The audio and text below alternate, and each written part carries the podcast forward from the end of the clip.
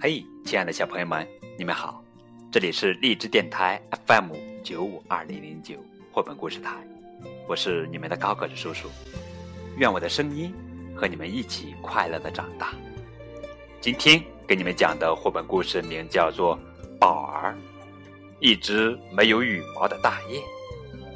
这是英国作家约翰·伯宁汉、宋佩翻译的作品。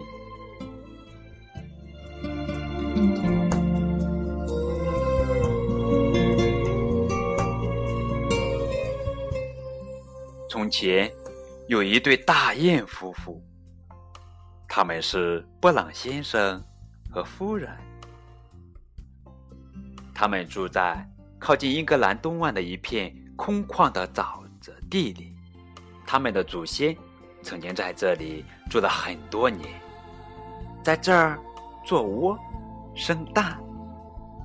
每年春天，布朗夫妇都会回到沼泽地里。修整他们的窝，然后布朗太太安顿下来，干嘛呢？当然是生蛋喽。布朗先生呢，就负责守卫。谁要是靠近他们的窝，布朗先生就会发出嘶嘶的声音，把他赶跑。有时候，就算没有东西出现，布朗先生也会发出嘶嘶的声音。这样做让他觉得自己很重要。不久，蛋开始孵化了。在一个风和日丽的春天的早晨，布朗家的窝里出现了六只燕宝宝。布朗先生非常开心，邀请朋友来一起庆祝。燕宝宝们的名字都取好了，他们叫做阿奇、弗雷达。珍妮弗、奥斯沃、迪莫西，哦，还有宝儿。通常小燕们看起来都差不多，不过宝儿一开始就有点不同。虽然他和兄弟姐妹一样有嘴、有翅膀、有蹼，但是他没有羽毛。布朗夫妇非常担心。他们请来大雁医生，为宝儿做了详细的检查。医生说，除了没有羽毛外，宝儿一切正常。又说，这种情况可真不寻常。他想了很久很久，才对布朗太太说：“只有一个办法可以补救，就是为宝儿织一些羽毛。”于是，布朗太太拿出棒针。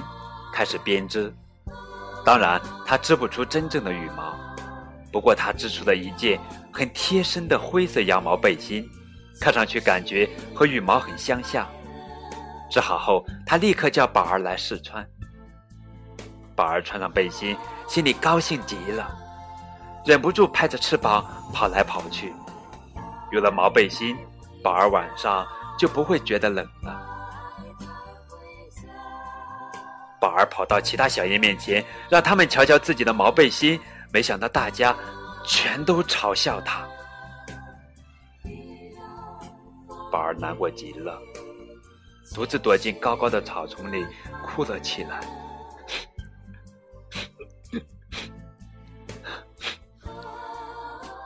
这时候正是小燕们开始学习飞翔和游泳的时候，可是宝儿不愿意和他们一起学。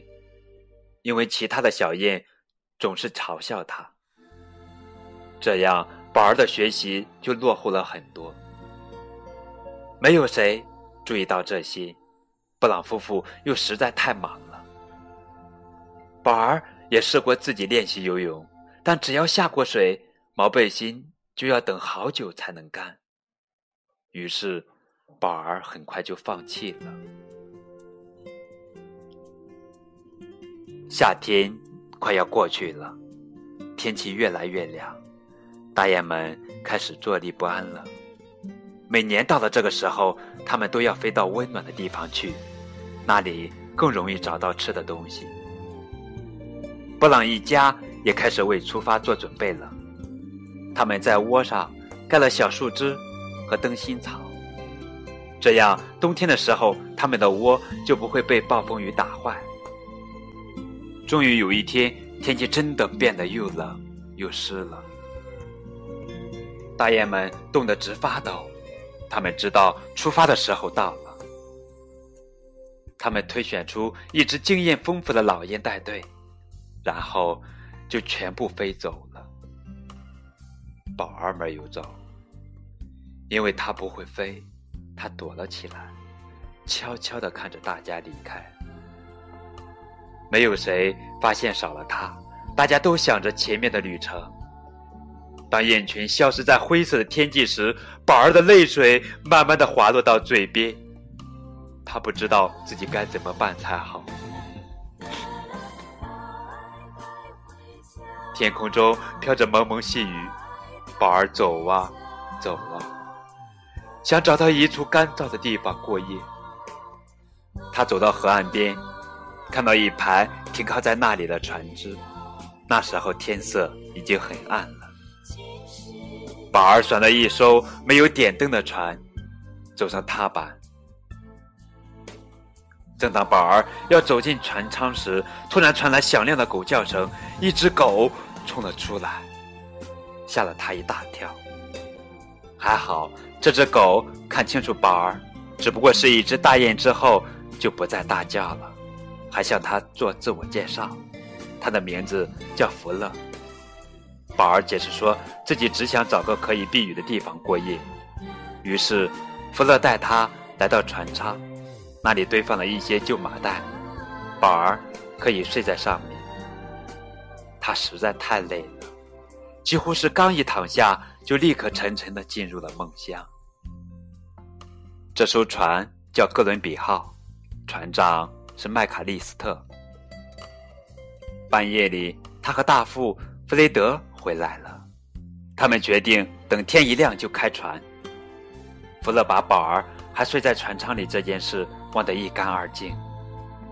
直到船开出很远了，弗勒才想起来。他告诉了船长这件事。好，很好。麦卡利斯特船长说：“一只大雁在船上。”如果他要跟我们去伦敦，就得干活挣旅费。宝儿很快就跟船长和弗雷德成了好朋友，当然还有福乐。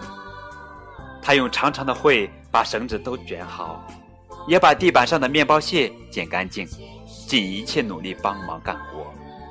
这些工作为他换来了好吃又丰富的食物。终于，哥伦比号开进了泰晤士河。伦敦就要到了，麦卡利斯特船长开始考虑到达伦敦后要怎么安置宝儿。他决定把他留在皇家植物园，一个很大的公园里。好多好多的大雁一年到头都住在那里。当他们的船经过皇家植物园时，麦卡利斯特船长把宝儿抱过栏杆，放在其他大雁中间，要和朋友们说再见了。宝儿很难过，好在他们答应下次来伦敦时一定来看他。皇家植物园里的大雁并不介意宝儿没有羽毛，因为园里早就住着各式各样奇特的鸟了。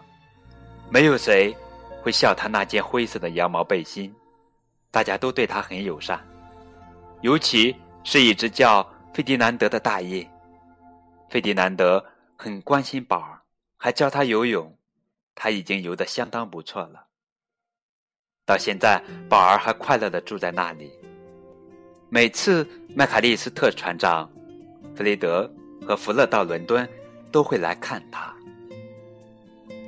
不论什么时候你到皇家植物园来，如果看到一只与众不同的大雁，它很可能就是宝儿，一只没有羽毛的大雁。